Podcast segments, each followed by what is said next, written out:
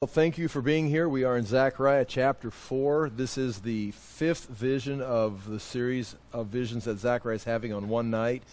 It involves a uh, fairly elaborate lampstand uh, that we, t- we can, we'll talk about, and uh, it, it symbolizes something that Zechariah is seeing. He's going to have an angel addressing him and helping a- answer some questions.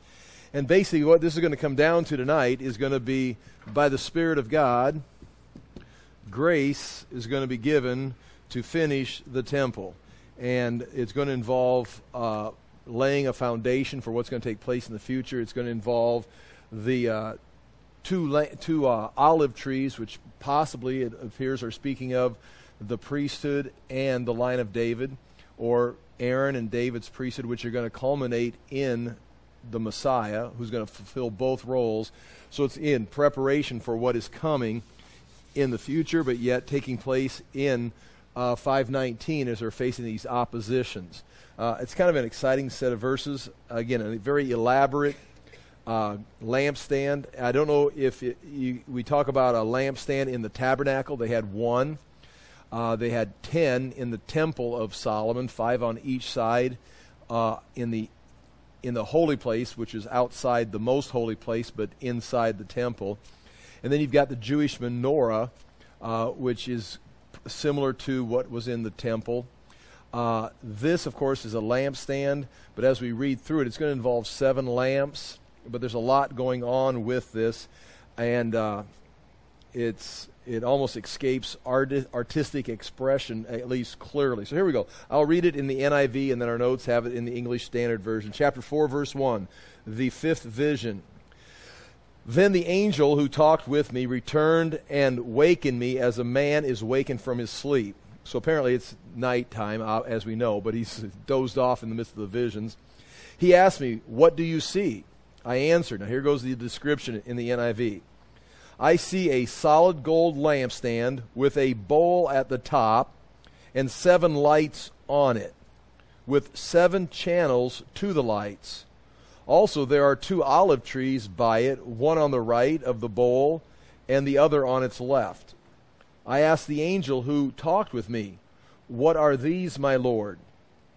Now, when he says, What are these? he could be referring, it appears, to the two trees, the olive trees. Uh, but he could be referring to the whole apparatus of light stand that he sees there. Uh, what, what are these, my Lord?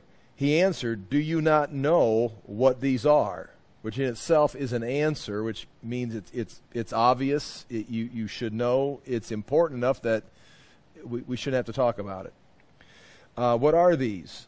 Uh, do you not know what these are? No, my Lord, I replied. And now in verse 6, it's part of an answer, but it's not the specific answer. In fact, some commentators will wonder if this has been inserted, but but it's it's not. There's no reason to accept it. Just seems odd. There's no textual proof or anything like this. So he said to me, This is the word of the Lord to Zerubbabel.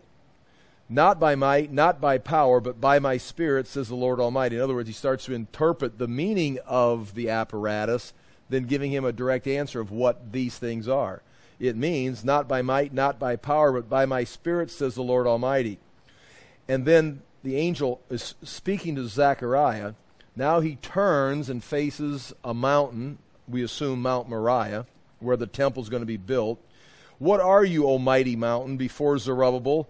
You will become level ground. Then he will bring out the capstone to shouts of, God bless it, God bless it. And we'll look at those words in a moment. Then the word of the Lord came to me The hands of Zerubbabel have laid the foundation of this temple, his hands will also complete it. Then you will know that the Lord Almighty has sent me to you. Verse 10 Who despises the day of small things? Men will rejoice when they see the plumb line in the hand of Zerubbabel these seven are the eyes of the Lord which range throughout the earth. Then I asked the angel, What are these two olive trees? Now, this time, instead of saying these, he comes back to his question in, a, in from verse 4. Instead of just saying, What are these? He says, What are these two olive trees on the right and the left of the lampstand. Again I asked him, What are these two olive branches beside the two gold pipes that pour out golden oil? He replied, Do you not know what these are? No, my Lord. I mean, that's why I've asked it two times. I do not know. So he said, These are the two who are anointed to serve the Lord of all the earth.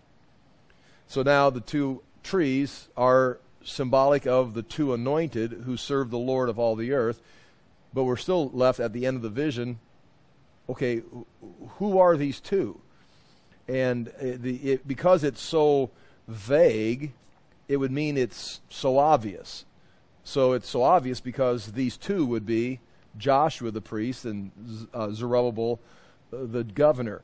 The last vision we talked about was the uh, clean garments for the high priest.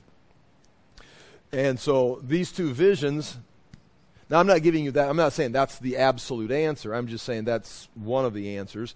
Uh, Zerubbabel, uh, the governor, which represents or is from the line of David, and Joshua, the high priest, from the line of Aaron. And these two are going to be fulfilled in the coming branch, which is uh, the Messiah, Jesus Christ. So these two are the two anointed ones that are supplying, and the, the oil represents the Holy Spirit. They're the ones through these two, the high priest, Zerubbabel, they're the two that God has anointed and to supply oil into the bowl that's lighting the lampstand, which then would be Israel, which is the light of the world, or whatever God is doing historically through Israel. Joshua and Zerubbabel are the vessels God is using to bring this light. And they are in a position of symbolism representing the eventual Messiah.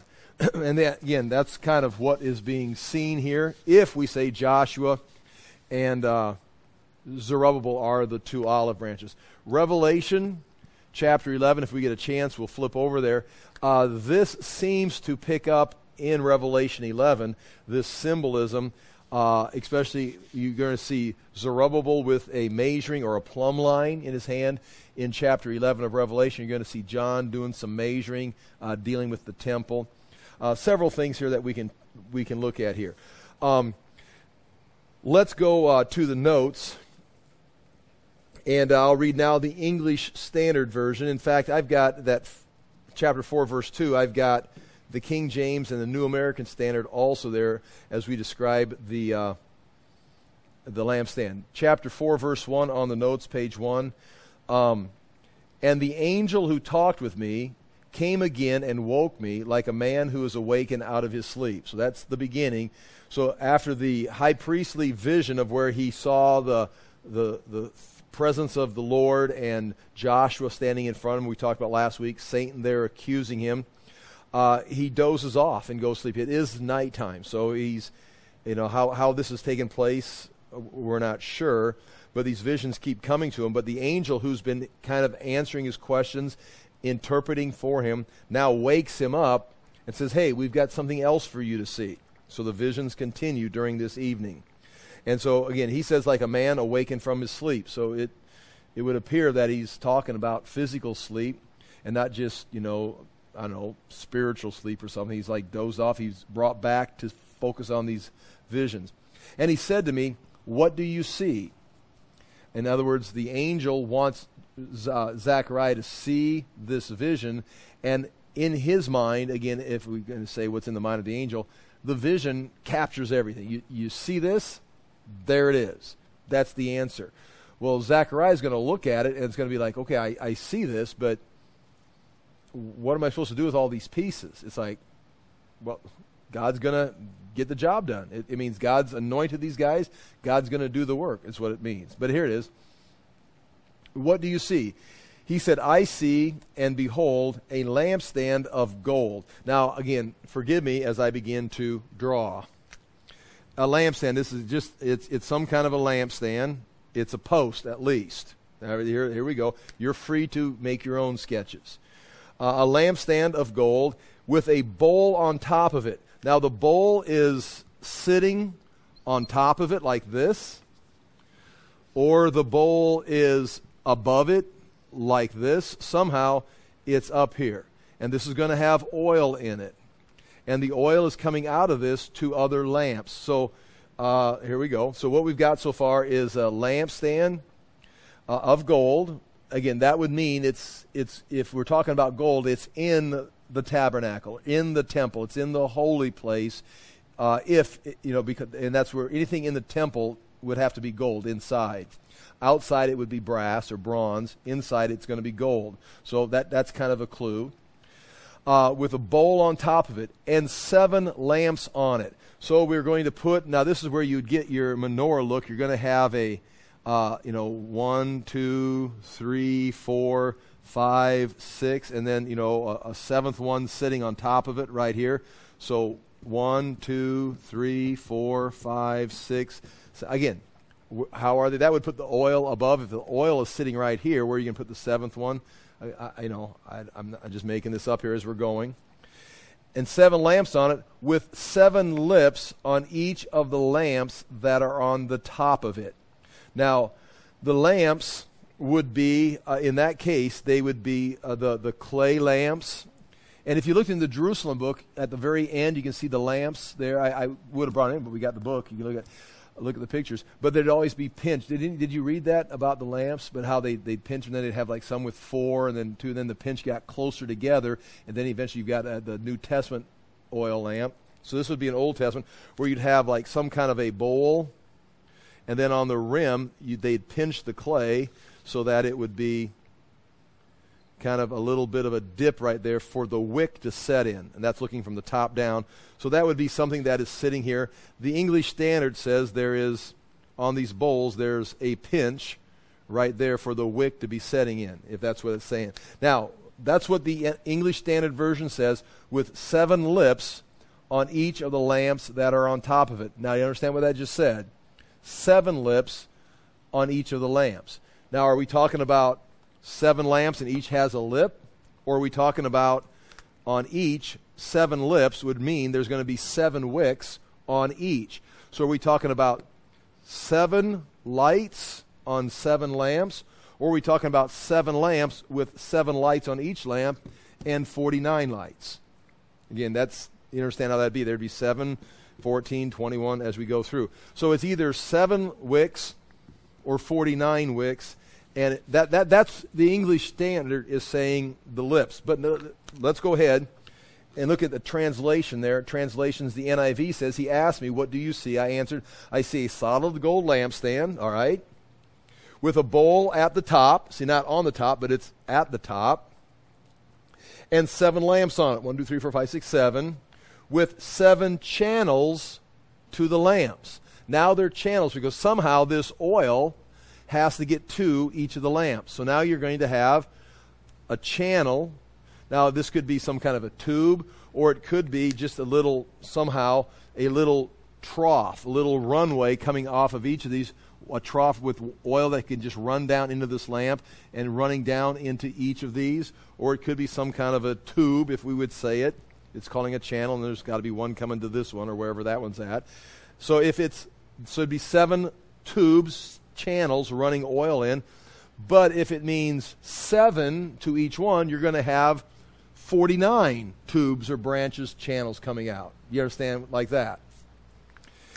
Berean, what do you see? He asked. I see a solid gold lampstand, I replied, with a bowl at the top and seven lamps on it, with seven spouts to the lamps. New American Standard, and he said to me, What do you see? And I said, I see and behold a lampstand of gold with its bowl on the top of it, and its seven lamps on it, with seven spouts belonging to each of the lamps which are on top of it. So, uh, again, you're, you're talking about either seven wicks or seven spouts, or you're talking about 49 wicks or 49 spouts to these seven lamps. Uh, you can think about it, you can discuss it. I think it'd be more impressive to have 49 wicks because we can see that even in the Old Testament lamps that we've got in the Jerusalem book of one that's got four pinches in it. that was able to hold four wicks. It'd be like a you know a light fixture with four bulbs in it, or in this case, seven bulbs or seven wicks. I'm not sure what the advantage would be of having seven channels running oil down. It can only burn and hold so much oil. The seven wicks is going to produce more light and burn up oil that's just going to continue to flow in it. If you've got seven channels filling it up, you still got just one wick burning the oil, and you can't burn it any faster than one wick. I mean, I'm just talking. It's not like there's great insight into all that. Okay. Um, but we're not done. As we continue to look at this vision, I'll just rush ahead here. What we're going to see is there's going to be, I ran out of room, there's a tree over here. Here's a tree. Here's another tree, and they're, they're much bigger, I think, than the lampstand. And the trees are going to be on the both sides, and they're going to be feeding oil into the bowl, into the oil bowl. But as we look, he's going to ask about, appears, the oil, uh, two olive trees twice. And then the third time he asks about him, he asks about the branch on the olive tree. So it seems like there's, an, uh, if I could do this, if I make this a little bit better, here's a taller tree. And then here is the tree, like up here. And then up here is a branch leaning over, like an extended branch coming from the tree, coming over, that is dripping oil in. And this same thing, there's a, a branch sticking out of this tree, dripping oil in.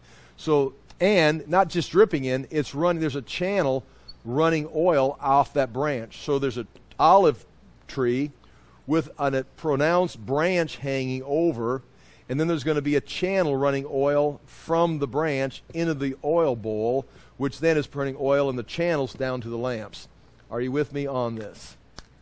Uh, again, I, I went ahead and, and Googled uh, images or Zechariah 4 lampstand images and it would look just about like that. Anybody's drawing. It wasn't like, okay, this is a good one. It was just kind of not much. I've got one drawn in my Bible here. Uh, that's as good as any. I mean, I drew it myself many years ago, but that's what we're talking about. Again, I'm not sure if that's helpful. Uh, that's what he's. It, it, but it is very elaborate. Uh, I'll continue. Uh, the points out here, I gave you the translations. 2, 3, 4 down through 8. There was a lampstand in the tabernacle. There's 10 in the temple. Point 3. The light represents the Lord's presence. That's going to be important. What is this? This is the presence of the Lord in Israel. It is God's glory in Israel. That is what these lamps would refer to. Uh, the gold lampstand was, has a bowl setting on the top. The bowl holds the oil which fuels the lamps. The seven channels direct the oil to the wicks found in the end of the channels the wick is burning at the end of the channels. The design of this lampstand seems to be unique. Again, this is maybe important. You may not want to agree with this, but it appears to be what we're just looking at is very unique. Uh, it is not the lampstand in the tabernacle. It is not the lampstand in the temple. It is not exactly a menorah, although it's similar. Even artifacts, I was reading some archaeology things about that in this section of the, the book of Zechariah and it describes some things they have found. They found certain lamps with like seven pinches in the top for seven wicks in one bowl uh, for, for another purpose. Uh, but they haven't found anything exactly like this.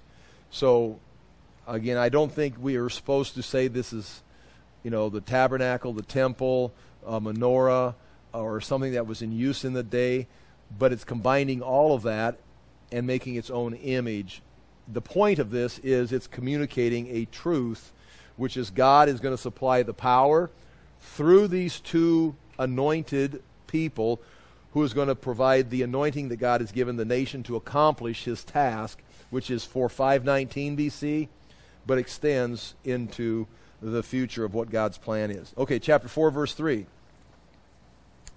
And there are two olive trees by it, one on the right of the bowl and the other on its left.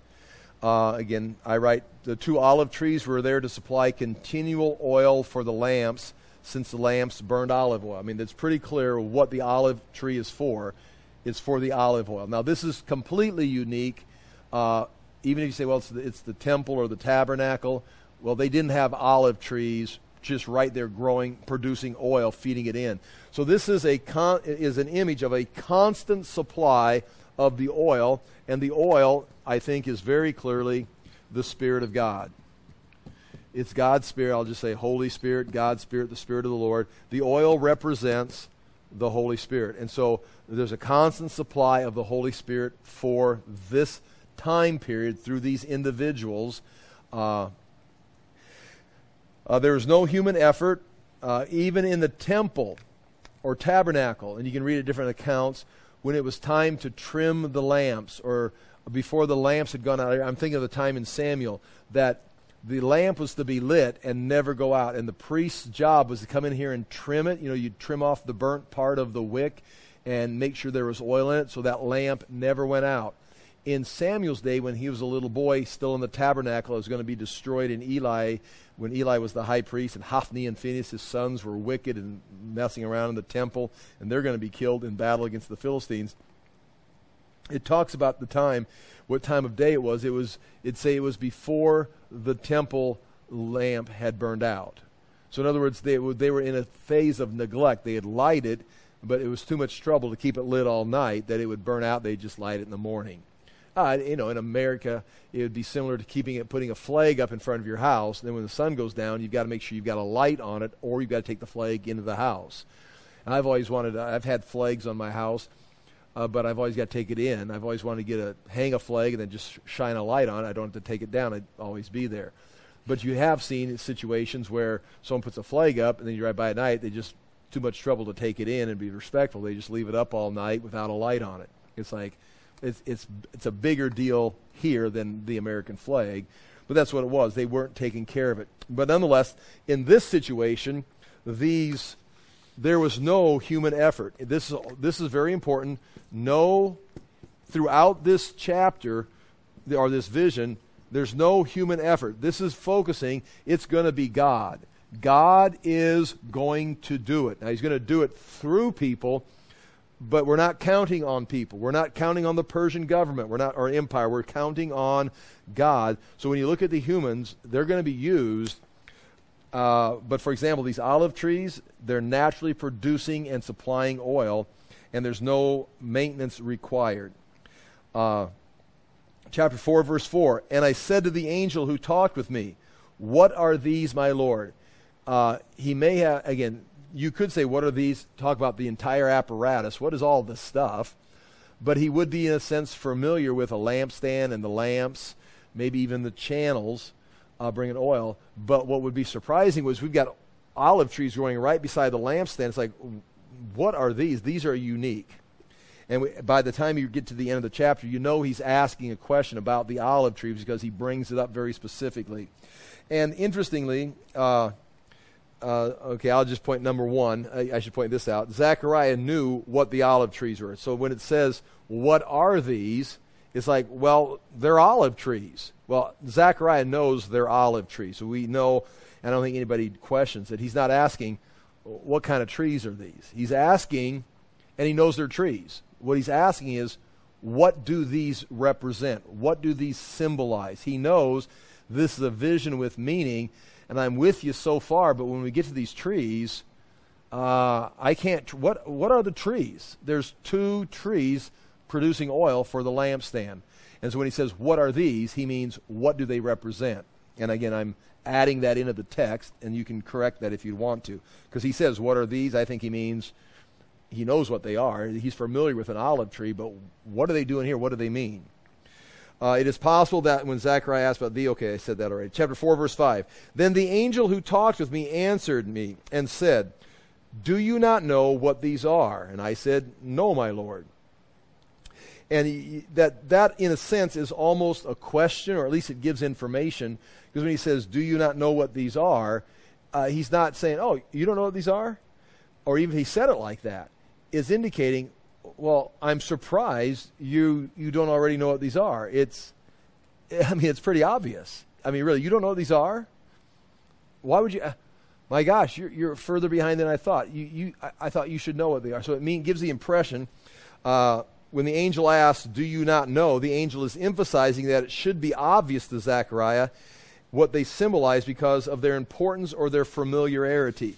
So if he would say, when he says, Don't you know, he thinks it's, it's obvious, it's significant, and it's something you're familiar with. Of all people, Zechariah, you should not be the one asking, What are these? It's obvious, it's significant, everything is revolving around these two trees. So he doesn't give an answer to, like, these two trees are Joshua and Zerubbabel, or these are the priesthood and the line of David, or these are the two witnesses in Revelation. He doesn't give an answer. Instead, he goes, uh, I write in point two, the angel delays in answering Zechariah here, so we do not know what the trees represent until chapter 4, verse 14, where we are told they are the two anointed ones who stand by the Lord of all the earth. Um, chapter 4, verse 6. Here's the angel's answer when he says, What are these, my Lord? The angel says, This is the word of the Lord to Zerubbabel. In other words, all of this, this whole vision the angel goes right into, and some, this, some critics would say, well, he doesn't answer the question. It looks like these verses are inserted uh, because they break the flow. Uh, but they really don't. When there's no textual evidence of that, they can't find a manuscript that they're missing. It's just they're odd. But they're really not odd because Zechariah wants to know what these two trees represent. The angel steps back and says, Don't you know? Well, listen, this whole vision, what we are saying, this vision is communicating, is this. This is the word of the Lord. What this vision shows you is this. This is the word of the Lord to Zerubbabel. Okay, I'm going to try to spell the whole word. Zerubbabel. Is that right? Okay. I, I always hesitate to write that. So we're talking to Zerubbabel. It's a word for Zerubbabel, which is, again, in context, because last time, the last vision was about Joshua the high priest. You are clean. God has chosen you. Go do it. So now, this is Zerubbabel. And he is, again, in a, in, a, in a tough place because he is in the line of David. He's been appointed by the Persians to oversee, but he can't become the king for two reasons. The Persians wouldn't allow it, and God has said, We're done here you, you're not going to be, they're no longer going to be in this line. So this is the word of Zerubbabel for him on his commission. Just like Joshua was restored last week, Zerubbabel, this is the word of the Lord to Zerubbabel. And what he tells him is this not might, not power, but it's going to be by my spirit what this represents, it's not by your might, not by your power, uh, it's by the Spirit. And here, I'll read it here to you and then we'll talk about it. Not by might, nor by power, but by my Spirit, says the Lord of hosts. Again, it ends Lord of hosts, Lord of army. That means the spiritual armies, the, all the conflicts that are going on, the Lord of the heavenly armies that's controlling, again, like we said, all of this, is saying to you, it's not going to be by might, by power, it's going to be, I'm going to do this. Now, again, might and power, we've got some things here. Point three. Might is military protection that Zerubbabel may be, try, may be trying to assemble. And you've got the Hebrew word there, be, behayel. In the Hebrew refers to strength, efficiency, wealth, or army. Most likely, this might, again, we're, we're now we're, I, that's what it means. It means uh, strength, efficiency, wealth, army we're going to say here tonight this might means military. It, it, it's, it's, it's not by you building protection around the city, it's not you building up some kind of a fort, uh, for, uh, uh, forces of military. It's not by might. And power would be human strength. Uh, you know, the, it's going to be your, your uh, transportation, bringing in the supplies. It's not going to be, you know, your skill of the craftsman. It's not going to be the number of your workers. It's not going to be you, you know, having, you know, a, a service that's going to get everybody focused and fired up for this building project. It's like bring in special speakers and bring in the band and we're going to have a fundraiser and we're all going to get together. We're going to do this. It's like you're not going to have a military. You're not going to have some kind of a fundraiser. It's not going to be human effort. It's going to be done by the Spirit of God that's going to do this. And it is, this is pretty clear. Again, you don't have to accept it.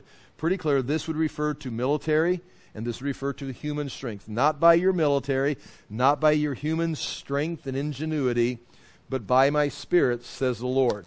Now, what's he talking about? He's talking about the project that Zerubbabel is engaged in, which is the temple construction. and it goes on um, like this. Uh, yeah, point two is interesting, I think, to read. This answer suggests that the oil is the Spirit of God. B, God is going to supply the resources, the work, the protection. Again, you're going to have to have the natural side. They're not just going to sit down and watch God come and build the temple. They're going to be the ones that have to bring the supplies and they're going to have to do the work, but it's going to be the Spirit that is empowering all, this all these things to take place. Uh, point C, even though Persia has promised to supply the material, and given the decree, they've already got the material has been promised them by Persia. The decree, they don't need to get a building permit. They've got the building permit. They've got all the paperwork for the supplies. So they should be in good shape. Uh, but they are facing some, you know, opposition, discouragement. That shouldn't hold them back because God is going to override all of that and get this job done. And that leads into verse 7 after saying, uh, this is the word uh, to Zerubbabel, not by might, not by power, but by my spirit, says the Lord. And then that is the angel speaking to, answering Zacharias. Zacharias says, What are these? The angel says, Not by might, not by power, but by my spirit, says the Lord. And now the angel in the conversation appears, if we can play it out, turns away from Zechariah and starts speaking to Mount Moriah. Mount Moriah would be the, a, a rise. It's not like a high, high mountain. The Mount of Olives is higher. Uh, a mount to the, the western mountain is higher. Even it rises, the, the hills to the north are even higher. But it still is on, in between valleys, the Uh, uh, Kidron Valley and the Central Valley. And they are going to have to bring material up the mountain, and it is covered with debris. I mean, they have the remains of the former temple there. So the angel turns and looks at Mount Moriah and says, Who are you, O great mountain? Again, now I'm interpreting this that he's talking to Mount Moriah. It doesn't say Mount Moriah here. It could be, Who are you, O great mountain? It could be a mountain of opposition. It could be the Samaritan opposition. It could be the transportation strike that they're going through. The unions may be working against them. The mountain could represent anything. I'm putting this in the context that he's talking to Mount Moriah. That's why I'm teaching it. I'm not saying that's exactly right. But he turns and talks to a mountain. O great mountain, before Zerubbabel, you shall become a plain. In other words, you are no longer a mountain.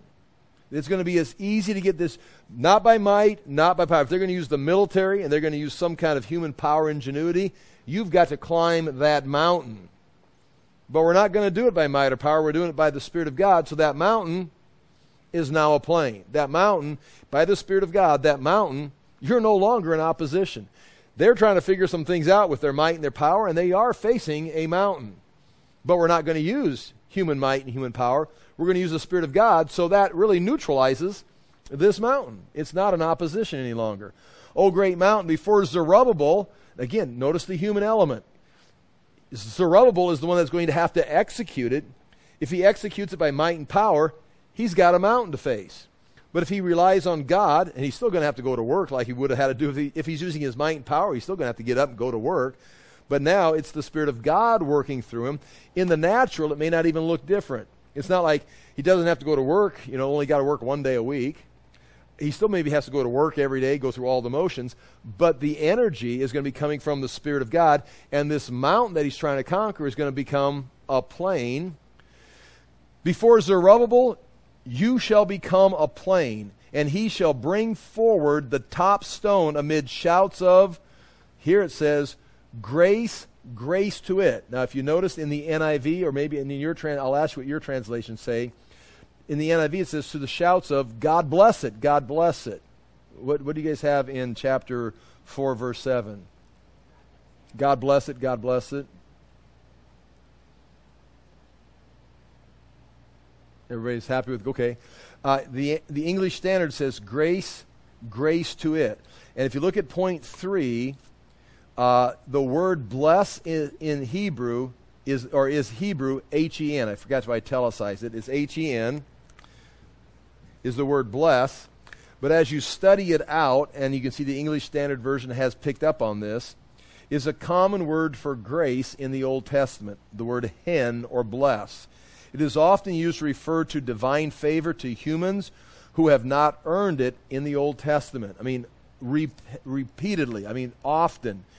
The word hen means blessed, but it, it translates or it comes across as when you see it in action, it's grace. God has, well, God has blessed you. Well, what, I mean, the very, con- even in English, God's blessed you. It's like, yes, I worked pretty hard. To be blessed by God means He has poured out favor on you, uh, which we'd call grace in the New Testament. So it's the same idea, even it carries over in the Hebrew. And that's why they say, the mountain shall become a plain before Zerubbabel, and he shall bring forth, Zerubbabel shall bring forth the top stone. Now remember, there's the word stone. You may want to remember the last vision. There was an inscription written on the stone. Is that the same stone? But again, or is what, what, what is there a connection possibly? You think about it, but nonetheless, it appears that this is the the final stone. As they're going they're going to bring out the final stone and set it in place, and as they set it into place, everyone is going to realize uh, the people that were building it and the opposition that tried to stop it are going to realize this was God's grace. You you can't do this. You you can't accomplish there is too many people working against you. There is too much debris. The mountain's too high. You, you don't have enough people. But look at that. You just put the cat. You just finished the building. Grace, grace to it. it that was that was not you, Zerubbabel. You do not have the ability to accomplish that. It's too hard. And it would have been if it was might or power. If he's up there trying to figure out how he's going to do it, but this vision is telling him God is going to do this. You're at this point in history, you're the man. He's going to anoint you to get the job done for all the people. The oil and the anointing is going to flow through you. And pretty soon you're putting the capstone on. And when you see that, everyone's going to look at each other and go, This is impossible. Even the opposition, they will be saying, Grace, grace to it, which means God did this. God, this is the work of God. So now, again, remember what is being said here. Zechariah sees the vision of the, the lampstand, the trees, says, What are these? The angel says, This is the word of the Lord to Zerubbabel. Not by might, not by power, but by my spirit, says the Lord. That's the message of this vision. And then he turns the mountain and says, Before Zerubbabel, you're a plain. And Zerubbabel is going to bring out the capstone, the final stone, amid shouts of everybody admitting grace, grace to it. This was God's work. This was done by, not by might, not by power. It was done by the Spirit of God. I mean, so in other words, not by might, not by power, but by my Spirit. Then he turns them out and says, when they see this done, they're going to say, that wasn't by might or power, it's by the grace of God. Verse chapter 4, verse 8. Now, then the word of the Lord came to me, Zechariah, saying. Now notice, he asked the angel a question. The angel woke him up, shows him the lampstand and the trees and the oil. Zechariah asked, What are these? The angel says, The message is to Zerubbabel, not by might, not by power, and this mountain's going to become a plain. The, temp- the temple's going to be completed, and everyone's going to know it's by grace. And that's the angel speaking to Zechariah and the mountain. And now, chapter 4, verse 8, then the word of the Lord came to me, saying, Now, as a prophet, he's receiving divine revelation, not from an angelic interpretation, but from God himself. Chapter 4, verse 9 The hands of Zerubbabel have laid the foundation. That's when they came back. They laid the foundation when they came back in 5. Uh, 36. They laid the, the foundation here. It's been that 20 year period that they've been waiting. Zechariah, Zerubbabel's been there the whole time. The hands of Zerubbabel have laid the foundation of this house. They've waited 20 years. His hands shall also complete it. Then you will know that the Lord of hosts has sent me to you. And so that's almost like a reiteration of what's just been seen. Zerubbabel has laid the foundation. There's 20 years of opposition and confusion. Now they're back on track because of Haggai and Zechariah's encouragement. And now he's going to complete it. And when it is completed, then you'll know the Lord of hosts has sent me to you. Now, uh, if you look in chapters, we, are going to eventually get to chapter 6 of Zechariah, and you can flip there in your Bibles if you want to.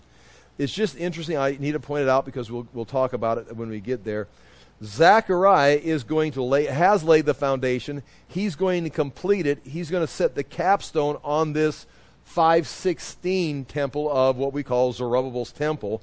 But in chapter 6, beginning in verse 12, I'll read chapter 12, verses 12 through 13. It says this. Again, we're jumping into the middle of, of uh, uh, one of the visions. Tell him this.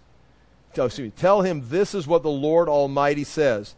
Here is the man whose name is the branch. Now, we, we know that's prophetic for the Messiah. And he will branch out from his place and build the temple of the Lord. Now, is this branch Zerubbabel, or is this, because Zerubbabel is going to complete this, now the branch is building another, is this in the future? Or is the Zerubbabel the branch? It is he who will build the temple of the Lord, and he will be clothed with majesty. Okay, that's kind of hard to say that's Zerubbabel, because that's right out of Isaiah 53. Excuse me, yeah, 53 when it says, when the Messiah comes, no ma- they didn't see the majesty. But in 63, Isaiah 63, verse 1, who is this striding from Edom clothed with majesty? Ma- magis- majesty. So in Isaiah 53, the Lord was, was majestic, but no one could see it. In Isaiah 63, he's striding forth, and everyone can see it. Now this branch will build the temple, and he will be clothed with majesty, and will sit and rule on his throne and Zerubbabel or Zechariah is never, yeah, Zach, excuse me, Zerubbabel is never going to sit on his throne and rule, and he will be a priest on his throne. Well, now you've got the combination of the Davidic and the Aaron in the branch, who's both the priest and the king, and he's sitting on his throne and ruling. And there will be harmony between the two, meaning the priest and the king the crown will be given to, and he goes on, talks about, because that, that vision is about a crown that's going to be made for Joshua. When we get there, uh, it appears there's actually going to be a crown that is going to be made, physically made, and then set aside for Joshua the priest, which represents not Joshua, but what he, his position, which is eventually going to become the position of the Messiah, both the king and the priest. Well, nonetheless, let's go back to chapter 4 because it's it right there. Zerubbabel is going to complete the temple, but yet the temple is going to be completed by the branch, who's going to be apparently the Lord, God, the Messiah, who's fulfilling it, which must be a future temple, which probably matches up with Ezekiel's temple in the millennium. Okay, we're in chapter 4 on page 2, chapter 4, verse 9. The hands of Zerubbabel have laid the foundation of this house. His hands shall also complete it. Then you'll know the Lord of hosts has sent me to you. In other words, when you see this complete, then you'll know Zechariah was a prophet sent by God. Now, so, and this is why some of these prophets, the books, we still have them is they put within them a prophecy and even a, a, a, claim to when you see this, you will know. You may doubt me, you may wonder, but just wait and see. And so they would set, you wonder how many books were set aside by that were so called prophets, and then nothing happened and they just threw them away. But when they set Zechariah's book, like Isaiah's, or especially Jeremiah's material, Jeremiah's, it was ripped up, it was discarded, he was criticized, but someone kept a copy. But in the end, after the destruction, after they came back, he's like, Where is that book from Jeremiah? Because everything he said, it's like you can't argue with him anymore because everything he prophesied, you say, Well, he wasn't very patriotic. He, he wasn't very faithful. He was very negative all the time. He wasn't supporting the priesthood. It's like, yeah, so that's why we, we, we abused him. We put him in stocks. We put him in prison. But yet now, on the other side of history, everything he said took place, so let's keep this book. But Zach, Jeremiah, dealt with and faced false prophets who also wrote things down and handed them out. And where'd they go? They didn't. It's like they were destroyed, but people didn't even try to keep a copy because everything they said about peace and prosperity, eh, it, it didn't happen, and the, they weren't kept. And so Zechariah is putting right in here in verse nine, the word of the Lord came to me saying, "The hands of Zerubbabel have laid the foundation of this house; his hands shall also complete it. Then you will know that the Lord of hosts." Has sent me to you, and that would be the Lord of hosts has sent Zechariah to you, Israelites, or the Jews at that time. Chapter 4, verse 10 For whoever has despised the day of small things shall rejoice. In other words, this vision that he said we can read this and we say oh it's exciting look how they're so confident they're so bold they got but that's why they're being given a vision they're not confident they're not bold they're they're afraid Joshua uh, doesn't think he's worthy of the high priesthood. Zerubbabel's like, how am I going to get this done? I can't even get cooperation with the trucking companies. It's like the Samaritans are trying to undermine us. It's like, and he's trying to figure out, it's like Zachar or Zerubbabel. It's going to happen. God is going to do this. Just relax. In fact, when you get this done and you see it done, you will know that I, Zechariah, was a prophet. So keep these things here because in a few months you're going to know, my gosh, you're exactly right. We're going to keep this. For whoever, and here's what, hap- what is happening in this day. For whoever has despised the day of small things, and that's a lot of people hearing Zechariah talk. Yeah, say to this mountain, you'll become like a plain. People are like, Zechariah. He said, listen, even those of you that are saying, are despising the day of small beginning, we'll never get this done. You're eventually going to say, you're going to eventually rejoice. You're going to eventually, you're going to be saying, Grace did it. You're going to be rejoicing. Even though today you're looking at me, you're crazy. You shall rejoice and shall see the plumb line in the hand of Zerubbabel. These seven are the eyes of the Lord which range through the whole earth. And now, these seven, apparently, we're going back to the, the seven lamps. They are the eyes that range throughout the earth. It's, it's a completeness, and God is not just looking at Israel, he, he's looking at the whole earth. He knows what's happening throughout the earth. And when he says this is going to take place, yeah, but have he, has he considered what's happening in Greece? Has he considered what's happening in Persia? It's like, yeah, yeah, his eyes are seeing everything, and this is going to get done. This is not just a local matter, because they all had their local gods, their local, you know, systems, or local temples. This is the universal God doing it right here. Uh, for whoever has despised the day of small things shall rejoice and shall see the plumb line in the hand of Zerubbabel. Now, if you read, uh, I'm reading, that's the English Standard. The NIV says it this way. They write it in chapter 4, verse 10. Who despises the day of small things? Question mark. Men will rejoice when they see the plumb line in the hand of Zerubbabel. Now, that gives the impression who despises the day of small things? But when they see Zerubbabel, I mean, there's there may be some doubt, but when they see Zerubbabel come out with that, that plumb line, say, let's start measuring this, they're going to say, yeah, let's do this. That gives the impression that when Zerubbabel, the anointed one, steps up and says, let's get started, they're all going to follow him. That may be the understanding.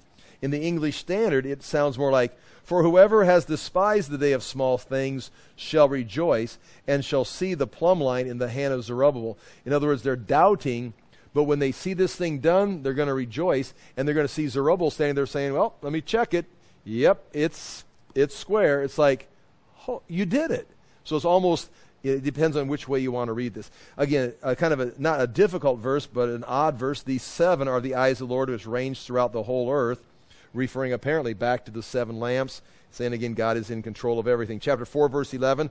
Then I said to him, now we're going back to chapter, was it chapter 4, verse 4? That was, it goes back to the same question where we started at.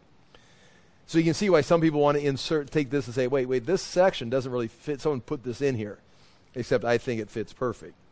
Chapter 4, verse 11. Then I said to him, What are these two olive trees on the right and the left of the lampstand? The angel has talked to Zechariah. The angels talked to the mountain. The word of the Lord has came to Zechariah. Okay, got it. Okay, I'm still confused. What are these two, these, what are these two trees? And then it goes on, it gives us more details. Zechariah returns to the two trees. What are these two olive trees on the right and the left of the lampstand? Uh, chapter 4, verse 12. And watch this. And a second time I answered and said to him, What are these two branches? So he says second time, but it would be, you know, in a sense, the, third, the first time was answered with other questions or other answers. So this would be the second time he says, What are these two trees? And then he says, What are these two branches of the olive trees, which are beside the two golden pipes from which the golden oil is poured out? And so, several things. And that's why we, we were seeing this now from a different perspective. You now have I'll put a, the bowl right here. Here's the lampstand. I'm going to make it a little smaller this time. Now you've got the tree, the two trees right here above like this. And this is the, the oil. They've got the channels coming out. But now there's a branch, some part of the tree extending out that's bigger. Again, it's producing oil. And then there's, let me just read it right here. And a second time I answered him and says, What are these two branches out of the olive trees which are beside the two golden pipes from which the golden oil is poured out? And so that gives the idea that there's two golden pipes coming in, golden, meaning it's part of the lampstand, coming into here, a golden pipe here and a golden pipe here, putting oil into the, the supply, and then out of here are the channels coming down to the, the, the lamps on the side of the lampstand. What, what are these two? And so, first, what are the two trees? These branches that are coming out. What, what is this? And again, the angel says, Do you not know what these are?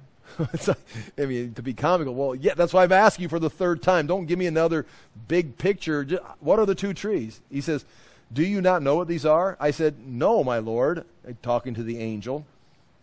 He's not calling the angel Lord, just, you know, sir. Then he said, Here's the answer. And it's still kind of, for me, it's still like, okay, ask him one more time. I need names. I mean, give me, is it Elijah and and, and Noah? Is it Moses and, you know, Enoch? Who, who are these people? Then he said, These are the two anointed ones who stand by the Lord of the whole earth. Now, the seven eyes are the Lord who sees out throughout the whole earth. Now, these are the two that stand by the Lord who sees everything with the seven eyes throughout the whole earth. These are the two anointed ones. And because the angel is repeatedly not refusing to answer, but it's like, I don't need to answer that. You you can figure this out. It's obvious. It's it's it's what this whole vision is about. These two people. It's like I still don't get it. Who are they? And so I still don't get it. I mean, who are they? In the context, like I said, I think one of them has to be Joshua the high priest. The other is Zerubbabel because the whole vision was about who? Zerubbabel getting the job done. So, you know, that would make sense that if there's two of them, one is, is a man Zerubbabel. They're the two anointed. In fact, let's look at this. I put the Hebrew in here for you. These are the two anointed ones who stand by the Lord of the whole earth. In the Hebrew, reading it backwards, so he said, These are two ones, the anointed ones, who stand beside the Lord of all the earth.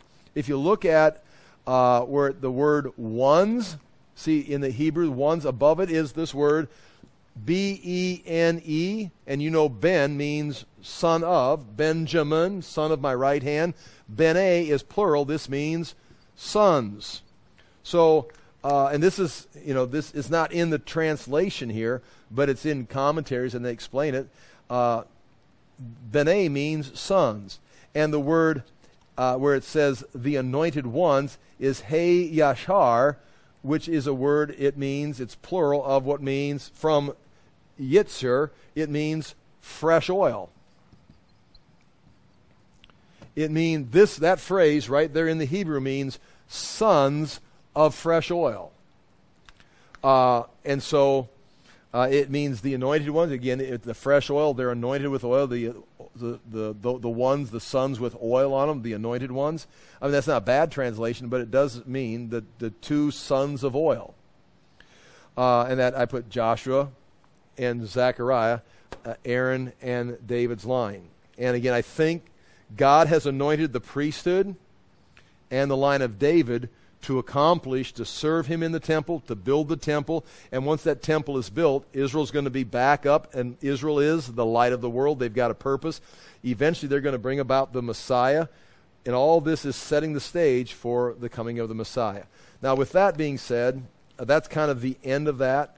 I'm just going to flip, flip over to Revelation 11. I said I, I'd look at this. And this may or may not be a direct connection.